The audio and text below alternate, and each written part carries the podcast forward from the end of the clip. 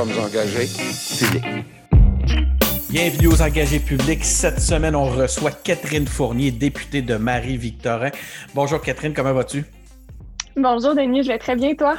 Oui, ça va super bien. Catherine, tu es particulièrement active depuis un, certain temps. Écoute, on a tellement de dossiers à discuter, ça n'est euh, pratiquement incroyable. Je ne sais pas par où commencer. C'est un, signe qu'il faut que j'aime plus souvent en engagé public. Oh, wow, ça, là, tu me fais plaisir. J'aime beaucoup entendre ça. Écoute, ah, ah, ah, il est question d'une motion OK, où tu demandes au gouvernement de se doter d'un plan d'action interministériel pour lutter contre la, les polarisations sociales et la radicalisation menant à la violence.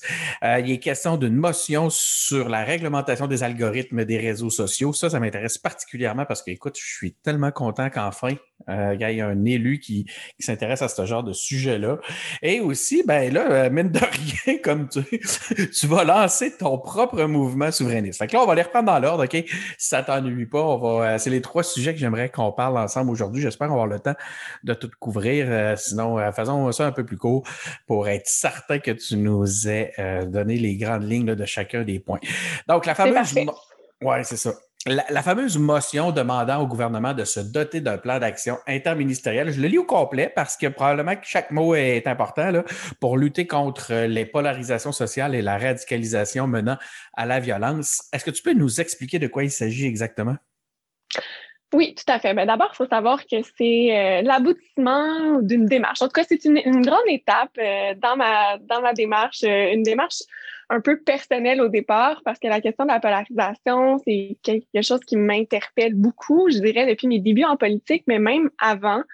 Euh, le fait qu'on voit que la nuance commence à disparaître de plus en plus dans les, dans les différents débats politiques, puis on, le voit même à la lumière des, euh, des plus récents, euh, disons, débats de, de société. donc, je me suis toujours intéressée à cette question-là, mais là, c'est certain que le contexte de la pandémie de COVID-19 depuis l'année 2020 a comme créé un, microcosme social assez euh, particulier. Puis, euh, comme bon nombre de Québécoises et Québécois, j'ai remarqué euh, au printemps dernier, là, je dirais à la fin du mois d'avril, au début du mois de mai, qu'il y avait vraiment des tensions sociales qui commençaient à s'accentuer.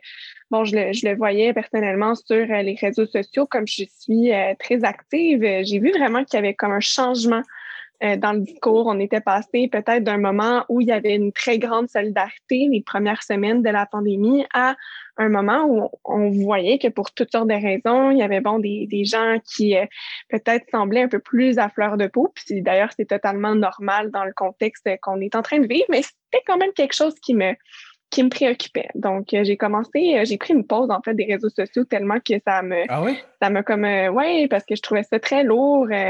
on, on dirait que bon, moi j'ai, j'ai toujours modéré mes propres pages aussi de, de réseaux sociaux, puis on dirait que j'avais jamais vu autant de de art, là, sincèrement. Si, je peux me permettre, Catherine, pour avoir fait l'allée, puis c'est vraiment un hasard. Là. Je ne sais pas si tu te souviens, au moment donné, on avait, dans le temps que je voyageais beaucoup, je travaillais à Montréal, j'avais fait le retour vers Québec, puis étais, ça, le hasard nous avait assis ensemble dans le même autobus, puis tout le long, je me souviens très bien qu'effectivement, je t'ai vu faire la modération toi-même, répondre, prendre la peine de répondre à chaque commentaire sur euh, ta page Facebook. J'avais été vraiment impressionné de voir ça. Mais je te laisse poursuivre. Je voulais juste témoigner qu'effectivement, c'est vraiment toi. Ben, c'est bon, c'est bon, j'ai la preuve.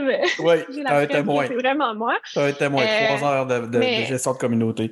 Oui, sérieux, j'avais jamais. Puis en fait, je trouve c'est important de le faire parce que je trouve que ça ajoute c'est l'authenticité. Puis en tout cas, pour moi, ça a toujours été quelque chose d'important. Mais en tout cas, toujours est-il que j'ai remarqué vraiment ce, changement-là. Puis j'ai eu besoin de prendre du recul parce que je trouvais ça assez, assez lourd. Parce qu'en même temps, bon, il y, a, de la détresse dans tout ça aussi qu'on peut euh, dénoter.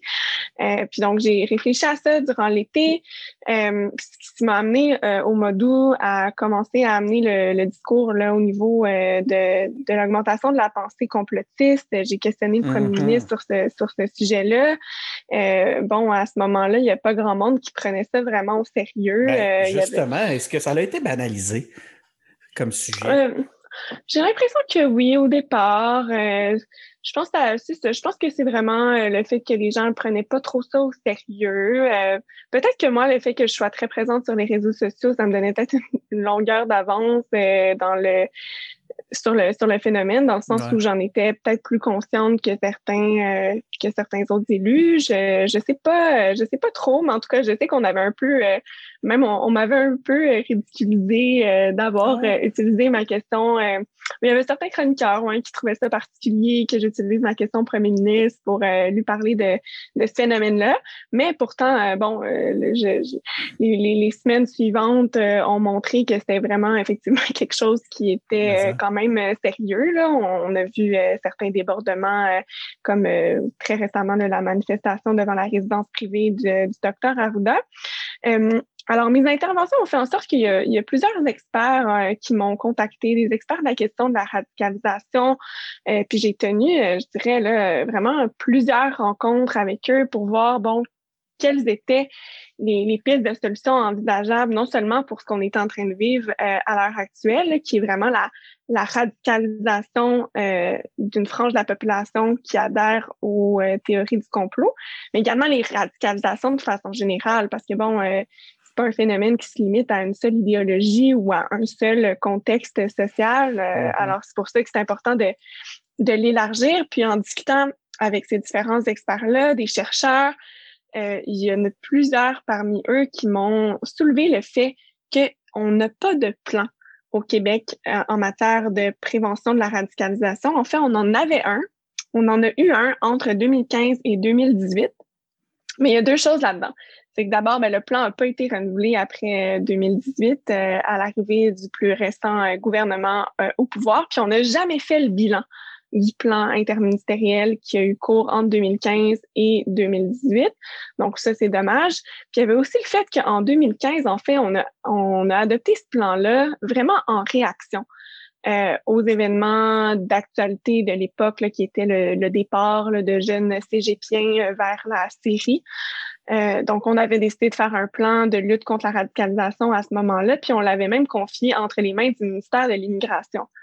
Puis euh, je trouve ça vraiment complètement ridicule parce que c'est évident que la, question de la radicalisation puis des polarisations sociales qui sont en fait souvent à la source de la radicalisation, euh, ben c'est pas du tout un enjeu euh, lié à l'immigration. C'est sûr qu'il y a des facteurs de, de, vulnérabilité qui font en sorte que quelqu'un peut euh, avoir tendance à tomber dans un processus, si on veut, de de radicalisation. C'est souvent un processus qui se passe sur euh, plusieurs semaines, voire plusieurs mois ou même euh, des années. Okay, euh, c'est pas un phénomène d'immigration, on est d'accord. Il y a des, il, y a, des, comment tu as appelé ça? Il y a des éléments qui, qui rendent la chose plus sensible. il y a des facteurs de vulnérabilité. Des facteurs de vulnérabilité, c'est bien dit, merci. il y a beaucoup de monde qui font un lien facile, par contre, avec les problèmes de santé mentale. C'est vrai, c'est pas c'est pas du tout le cas d'ailleurs. Euh, moi, j'ai tenu à dire que c'est important de pas stigmatiser les personnes atteintes de troubles de santé mentale. En fait, euh, selon les recherches, euh, parce que oui, j'ai fait mes recherches, on voit qu'il y a à peu près seulement 20% des gens qui se radicalisent qui sont atteints d'un trouble de la santé mentale. donc, ce n'est vraiment pas c'est pas, je veux dire, un facteur commun à, tout le monde. C'est même, c'est même une minorité. Donc, il y a plusieurs facteurs. Puis euh, même chose quand euh, on voit euh, des gestes violents qui sont posés, souvent la santé mentale, c'est pas, ça peut être un facteur de, de vulnérabilité, mais c'est pas nécessairement l'élément déclencheur. En fait, c'est bien rare que ça le soit. par contre, il y a des études qui montrent que les polarisations sociales, donc un contexte social tendu, peut être un élément déclencheur à un acte violent. Euh, donc, ce que j'ai constaté, c'est que c'était vraiment une préoccupation euh, des chercheurs et des experts du domaine, euh, parce que plus il y a de polarisation sociale, plus il y a de tension, mais plus le bassin est grand pour la radicalisation, malheureusement. Puis il faut juste, souvent les, les, gens qui se radicalisent par la suite vont agir en, en solitaire, s'il y a un geste grave ou violent qui vient à être posé. mais souvent, c'est comme motivé par le contexte qui est autour de l'enjeu, bien malheureusement. Le pont avec euh, les, euh, les, réseaux sociaux est facile à faire aussi, hein, parce qu'elle ne veut, veut, pas la radicalisation et l'information, même entre ces différents groupes-là, circule beaucoup à travers justement les réseaux sociaux. Donc, est-ce que c'est à la base de ta réflexion? Est-ce qu'il y a eu un mix dans ta réflexion avec ta motion sur la réglementation des algorithmes? Oui, euh, il y a clairement un, lien. Ça fait partie de cette réflexion-là euh, globale.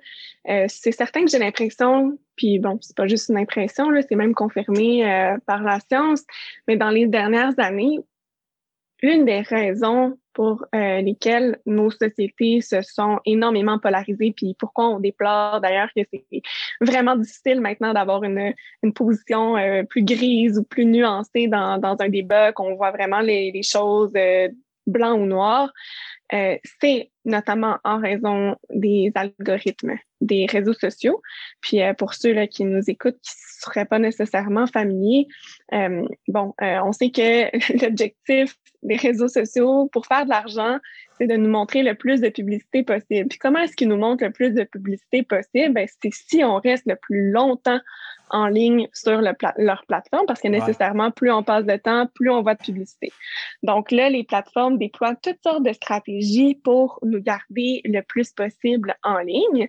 Puis, euh, ils sont très bons pour exploiter la psychologie humaine. Et euh, tu sais comme moi, Denis, que, bon, euh, peu importe dans laquelle vertu on voudrait se draper, l'être humain étant ce qu'il est, nous aimons mieux voir des choses qui nous plaisent quand on va sur Internet que des choses qui nous plaisent pas. On n'aime pas ça être confronté à des opinions contraires euh, aux nôtres ou en tout cas, du moins, c'est pas ce qu'on préfère. On préfère voir des gens qui pensent de la même façon que nous. Et ça, les, les, les plateformes de réseaux sociaux le savent très bien ce qui ben oui, exactement. Donc, c'est pour ça que euh, les plateformes analysent nos comportements sur le web et voient le contenu qui est susceptible de nous plaire parce qu'ils voient qu'on va interagir davantage avec ce contenu-là, on va davantage avoir de réactions, on va faire des commentaires, on va partager. Et euh, l'algorithme, c'est de l'intelligence artificielle, comme tu le sais très bien, mais ça enregistre tous nos comportements euh, et ça fait en sorte que ça va nous montrer de façon de plus en plus précise des contenus euh, qui nous plaisent, ce qui est à la base du phénomène des chambres d'écho. Hein, une chambre d'écho, c'est euh, c'est un monde qui, qui est personnalisé euh, selon selon nos intérêts, puis ça fait en sorte qu'on qu'on a tendance à penser que c'est la seule information qui existe ou que ce sont les, les opinions qui sont davantage en hein.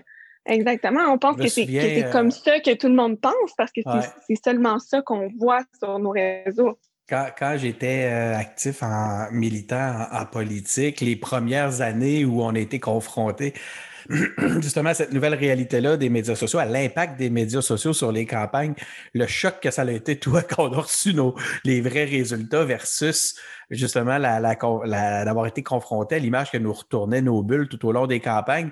Le jour de l'élection, on se rend compte qu'on faisait un 12-14% alors qu'on était certain que de par notre bulle, je te parle, on est des années en 2012, on était certain que on, de, par justement le, le, le, le fait qu'on était conforté par nos propres bulles, on pensait qu'on faisait beaucoup plus, beaucoup plus fort que ça, que tout le monde était d'accord avec nous. Ça avait été un choc à l'époque. Donc, première, premier choc frontal. Premier choc euh, avec, les chambres d'écho à ce moment-là. Tout à fait. Puis on est en 2020, mais c'est pas. Euh, euh, les bulles sont encore plus fortes. L'algorithme, c'est quelque chose qui est en continu. Donc, l'intelligence artificielle, on, ne l'arrête jamais. Elle apprend davantage chaque jour. Donc, c'est encore plus poussé aujourd'hui. Puis, malheureusement, c'est pas, c'est pas nécessairement tout le monde qui comprend ou qui sait même comment fonctionne euh, les algorithmes. On a vu que bon, il y a quand même un, documentaire qui a quand même certaines vertus pédagogiques là, pour quelqu'un qui voudrait s'initier au sujet euh, qui est derrière nos écrans de fumée sur euh, Netflix. Le social dilemma. Oui, exactement. C'est pour, je pense que c'est quand même un, un, bel outil pédagogique pour quelqu'un qui, qui voudraient s'initier à, ces enjeux-là. Euh, mais moi, ce que je revendiquais également euh, lorsque j'ai proposé au gouvernement de se doter d'un plan euh, interministériel de lutte contre les polarisations sociales, c'est d'avoir une campagne de littératie numérique à grande échelle, donc pour la population générale, mais en priorité, bien sûr, dans les écoles, pour qu'on puisse réellement comprendre comment fonctionnent les plateformes avec lesquelles on interagit tous les jours et qui ont une énorme influence sur nos, nos relations sociales. Ta, motion de réglementation, à ce moment-là, ça prenait quelle forme? Comment tu vois ça? C'est quoi ta vision de la réglementation que l'on pourrait, du contrôle qu'on pourrait avoir comme, comme État euh, sur les algorithmes des réseaux sociaux? je le dis d'entrée de jeu, bien sincèrement, c'est extrêmement compliqué euh, comme enjeu. Euh, tu le sais, tu le sais évidemment.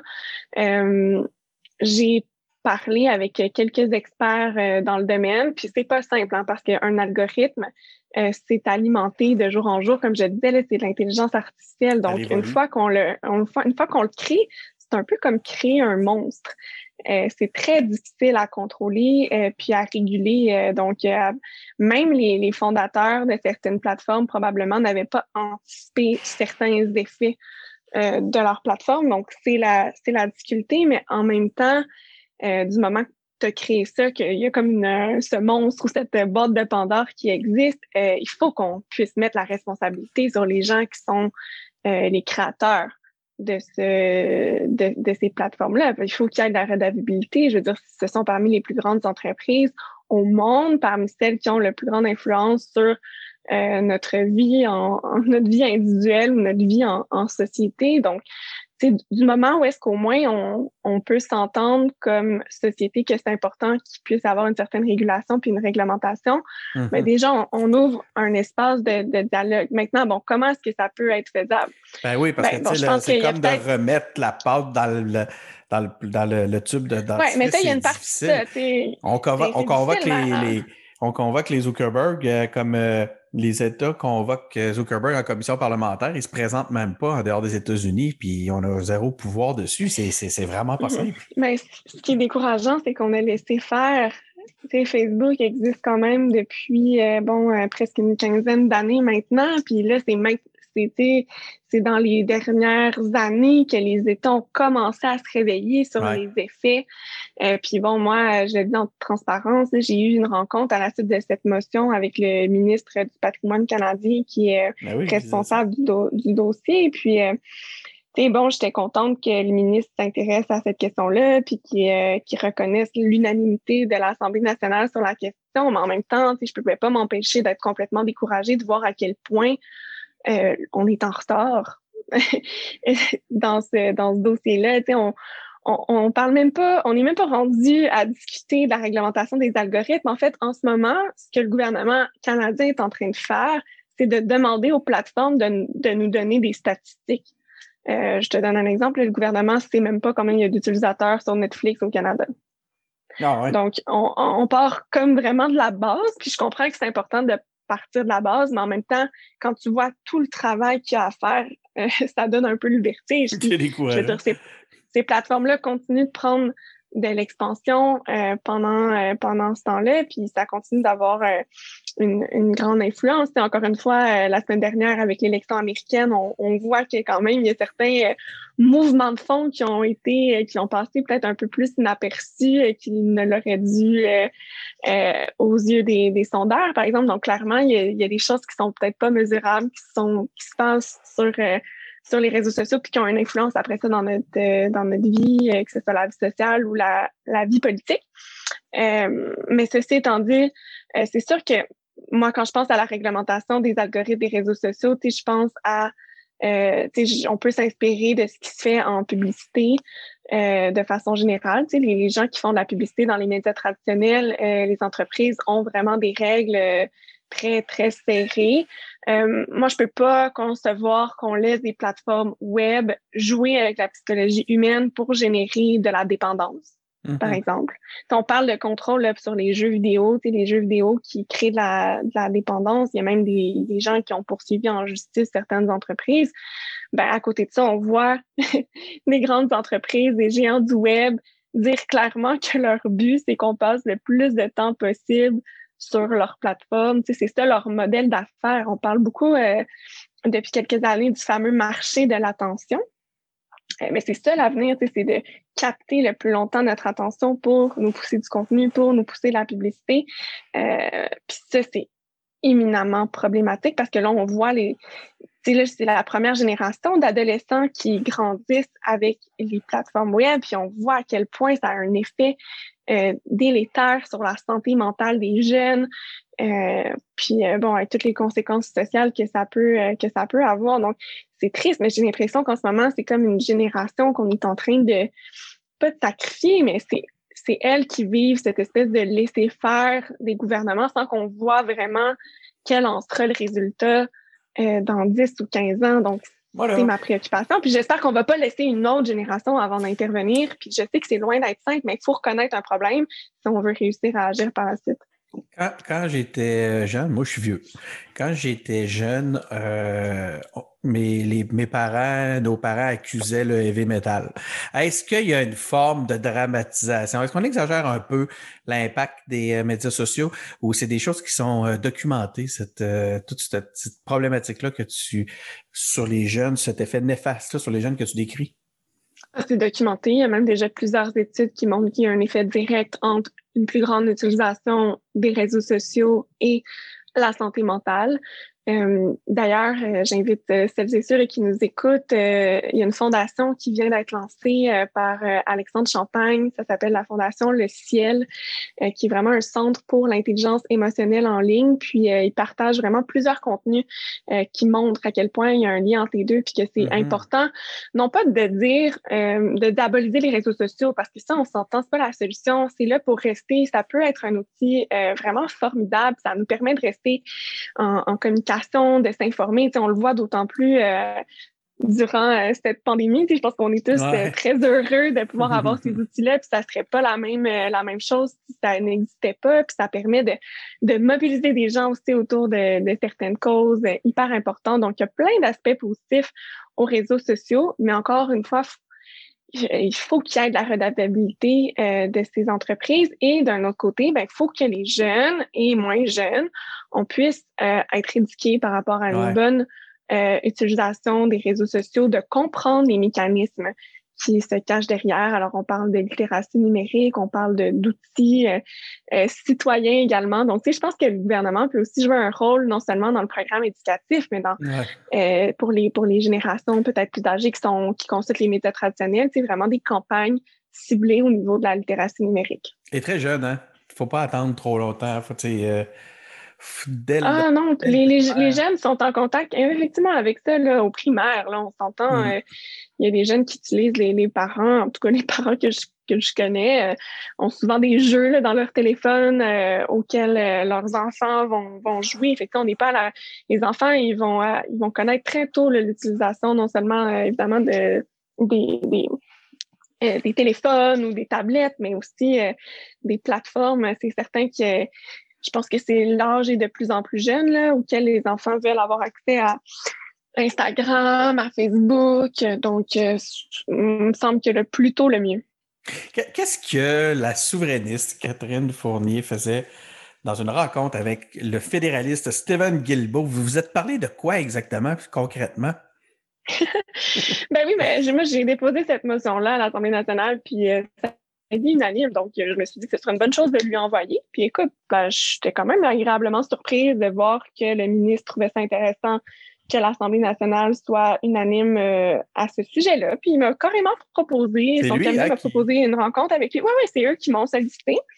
Euh, je pense qu'ils voulaient connaître mes idées, donc je leur ai jasé de mes, euh, de mes préoccupations. moi, je veux dire, oui, je suis souverainiste bon, c'est pas le, le chemin qu'il a choisi. Là. Je sais pas quelles sont ses convictions dans son cœur, mais euh, du moins, je pense que c'est pas à bonne place. On, se rejoint. Puis non, non, ça c'est clair, mais en même temps, euh, non, mais au niveau de, cet enjeu-là, peu importe si je veux dire si le Québec était un pays, il faudrait qu'on c'est un enjeu euh, qui, va se passer au niveau international. Tu sais, ça prend une concertation, ça prend un ah, poids politique de plusieurs pays qui s'allient ensemble parce que, je veux dire, les, géants du web, maintenant, on, les, a, on les a laissés faire, puis ils sont plus puissants que, que certains pays et que bon nombre, en fait, de, pays du monde. Alors, pour avoir un qui soit efficace, il faut qu'il y ait plusieurs euh, pays. Donc, écoute, moi, je prépare déjà l'alliance entre le Québec et le Canada euh, pour... Euh, pour euh, se liguer euh, pour avoir un pas politique euh, au niveau des, des,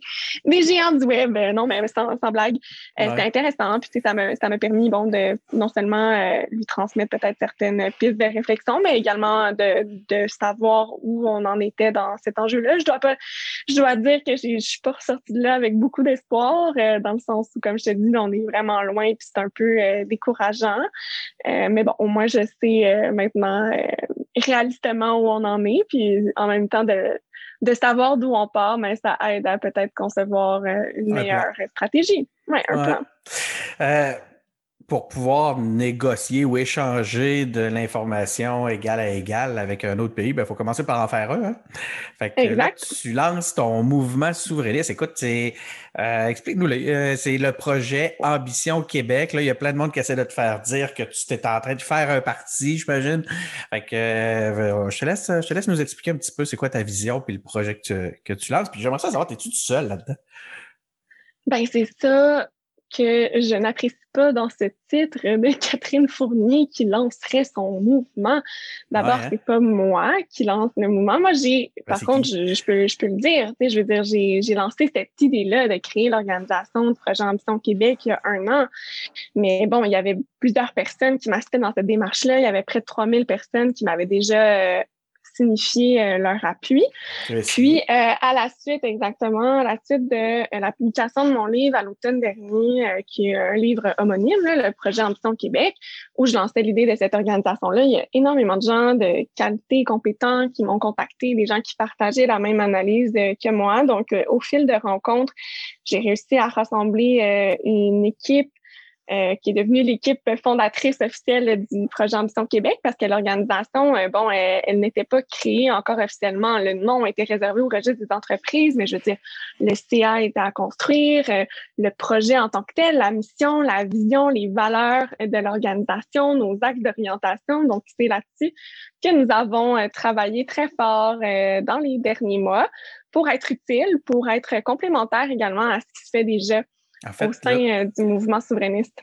Tu touches une, une, de mes questions qui me qui m'importe beaucoup, qui m'intéresse beaucoup. C'est quoi? C'est-tu parce que vous allez mieux le faire que ceux qui sont en train de travailler à le faire ou allez-vous le faire en complément pour venir couvrir un, autre angle qui n'est qui n'est pas bien couvert. Euh, est-ce que tu as eu des, des, discussions avec les autres mouvements, que ce soit le, le Parti québécois ou les Oui Québec ou les tout autres, euh, écoute, il y en a tellement euh, que mm-hmm. est-ce que tu as eu des discussions avec d'autres organisations qui travaillent à, à, l'indépendance? Ben, avant de répondre à ta question, je vais revenir sur ton autre commentaire de tantôt là, sur le parti politique parce que ça, je veux être vraiment clair. Là. le projet Ambition Québec, ce n'est pas un parti politique et ça n'a pas l'intention de le devenir ni maintenant ni jamais. OK? Fait que ça, on, met ça au clair. C'est vraiment une organisation non partisane.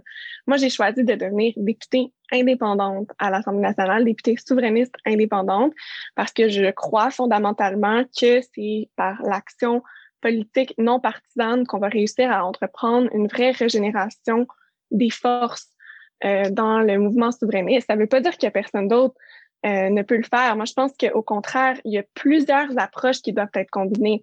Euh, mm-hmm. parce que l'analyse que je fais du mouvement, c'est que euh, on a arrêté d'additionner à l'extérieur des cercles déjà convaincus.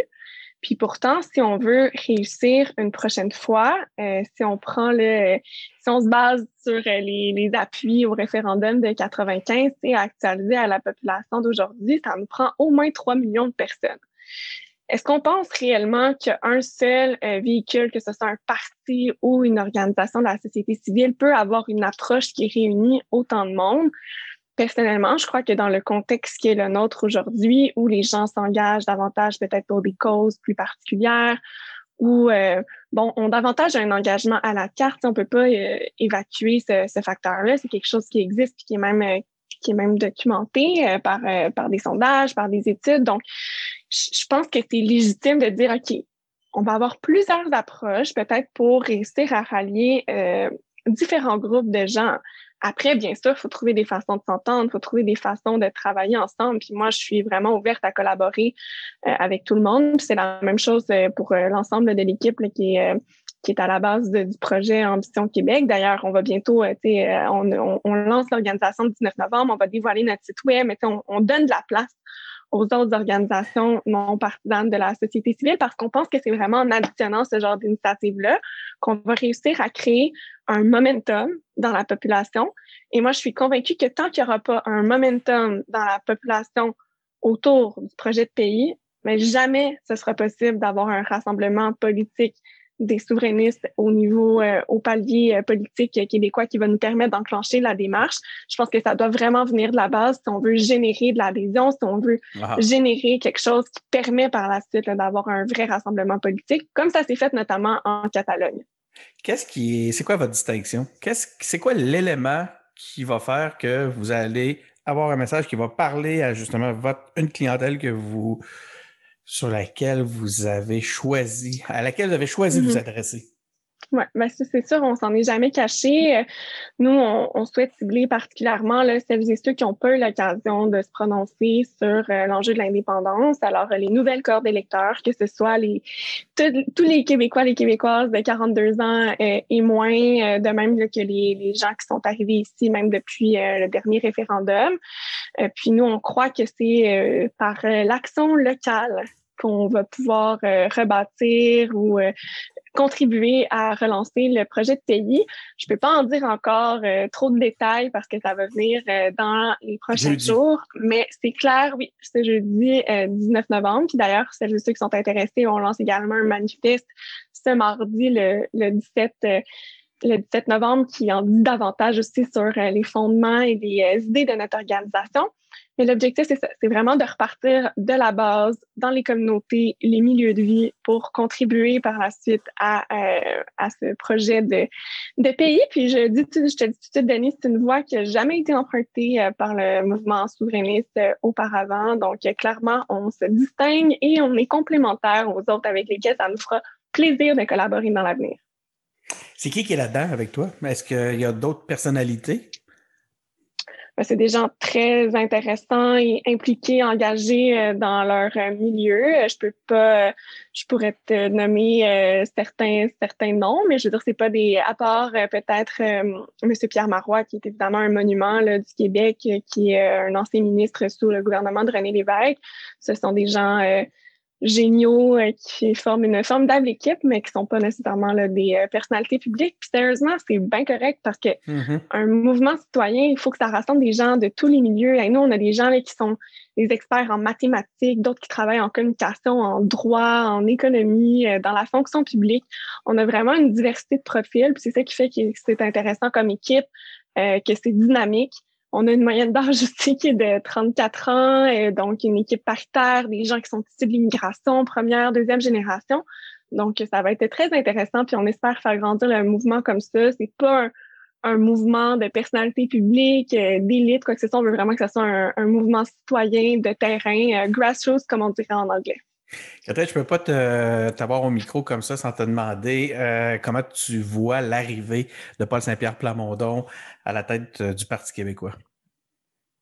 Je pense que c'est une bonne chose. Euh, le message du moins que Paul envoie, le fait que bon, il souhaite rebâtir, qu'il souhaite parler aux plus jeunes générations aussi. Moi, c'est un, message évidemment que, que je partage. Pour pour laquelle j'ai beaucoup de, de, de considération.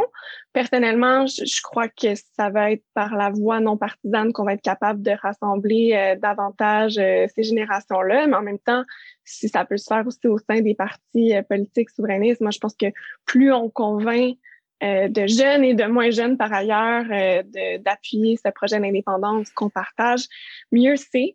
Et euh, je souhaite qu'on puisse trouver des façons de travailler ensemble euh, dans, dans l'avenir. Ça va être au bénéfice euh, du projet. Alors, moi, je vois ça de façon complémentaire. Donc là, tu devines la, la prochaine question. Vas-y. L'autre fois, à ce même micro, on, a, on avait euh, euh on avait Pascal qui nous dit, qui nous euh, qui t'invitait à revenir au parti. Est-ce que en ayant Paul qui, qui est à la tête maintenant, tu te sentirais plus près de revenir peut-être éventuellement au Parti québécois? Comme j'ai dit lorsque j'ai quitté, c'est pas une question de chef. Hein. Si ça avait été une question de qui est à la tête du parti, euh, je serais jamais par. Quand même une vision, une vision. Là, quand même, tu, tu Non, mais j'aurais participé à ça au sein, au sein du PQ. Moi, je, moi, je respecte énormément, vraiment, là, puis ça, j'insiste énormément celles et ceux qui font le choix de s'investir au sein du Parti québécois. Je leur lève mon chapeau. Euh, mais c'est que moi, dans, dans ma démarche, dans ma réflexion, je ne crois pas que ça passe par les partis politiques. Puis malheureusement, je pense pas que c'est en disant euh, comme véhicule politique, ah ben c'est chez nous que le rassemblement se passe, euh, les autres souverainistes ne sont pas légitimes, euh, ça, ça passe par un seul parti. Moi, c'est pas l'approche que je, que je préconise. Je pense que c'est pas l'approche qui est, qui est qui est assez rassembleuse pour reconstruire quelque chose. Je dis pas non plus mon objectif avec le projet Ambition Québec, c'est pas non plus de dire que nous, on rassemble plus que tel ou tel autre. L'objectif, c'est vraiment de faire de la mobilisation, de créer un, un engouement, un momentum pour après ça être additionné avec les autres, puis de trouver légitime également l'ensemble des partis ou des autres mouvements qui puissent exister. Donc moi, je suis vraiment plus confortable dans l'approche non partisane. Moi, c'est pour l'indépendance que je me suis engagée euh, mm-hmm. en politique. Donc c'est ça qui va guider mon engagement. Puis j'ai déjà pensé que le Parti québécois pouvait être ce, ce grand véhicule de rassemblement. Maintenant, je pense qu'il fait partie de l'équation, mais qui n'est pas le seul. Donc c'est pour ça que j'ai tenu à euh, prendre un peu de recul puis à travailler à l'externe pour essayer de, de, générer quelque chose à la hauteur de ce que je, je suis capable de faire euh, de concert avec euh, d'autres formidables personnes qui partagent le même objectif. C'était difficile de le voir, de l'envisager, de se projeter dans un autre paradigme, voilà quelques, voilà peut-être un an, tu sais. Puis j'ai l'impression que le temps est en train de te donner raison parce qu'on le voit beaucoup plus facilement maintenant. Puis je trouve que effectivement, pour la crédibilité de tout ce que tu es en train de porter, ça, ça lancerait un drôle de message de devoir revenir au sein d'un parti. C'est pas mon intention, puis je dirais même que depuis que je suis indépendante, ça m'a permis de prendre un pas de recul aussi sur toute cette dynamique euh, partisane qui m'a toujours euh, déplu, mais bon, qui avait commencé à peser peut-être un, peu lourd. Mais là, d'avoir l'occasion de voir la politique sous un autre œil, euh, d'avancer aussi euh, les, euh, les, idées, les causes qui me, qui me tiennent à cœur, euh, les intérêts des gens de ma circonscription aussi de façon différente. J'ai vu que c'était possible. C'est comment j'ai quitté le parti, on me disait oh, mon Dieu, c'est fini pour toi, tu pourras ben plus jamais hein. rien faire, tu pourras plus rien faire. je pense humblement avoir prouvé que c'était possible de faire avancer des enjeux comme comme député indépendant. Donc, ça me donne un autre regard aussi sur la politique, même au-delà du mouvement souverainiste. puis j'espère contribuer à cette réflexion-là aussi dans les dans les prochaines années, puis apporter peut-être l'expérience que j'ai que j'ai vécue puis que je continue de vivre pour euh, peut-être des idées pour réformer notre système politique aussi puis de laisser davantage de, place aux députés au-delà de, de la fameuse ligne de parti. Catherine Fournier, merci beaucoup d'avoir accepté notre invitation. C'était vraiment un plaisir de, t'avoir au micro. Merci euh, beaucoup. Puis euh, je pourrais venir parler là, de plus, plus en détail du projet Ambition Québec dans les prochaines semaines avec plaisir. Oui, tu vas être la bienvenue, puis tu t'amèneras quelques-uns de tes euh, collègues qu'on commence à vous Oui, ben oui, avec, euh, grand plaisir. Oui, j'ai hâte que les gens puissent, euh, puissent les connaître parce que c'est vraiment des très bonnes personnes. Merci. Merci à toi.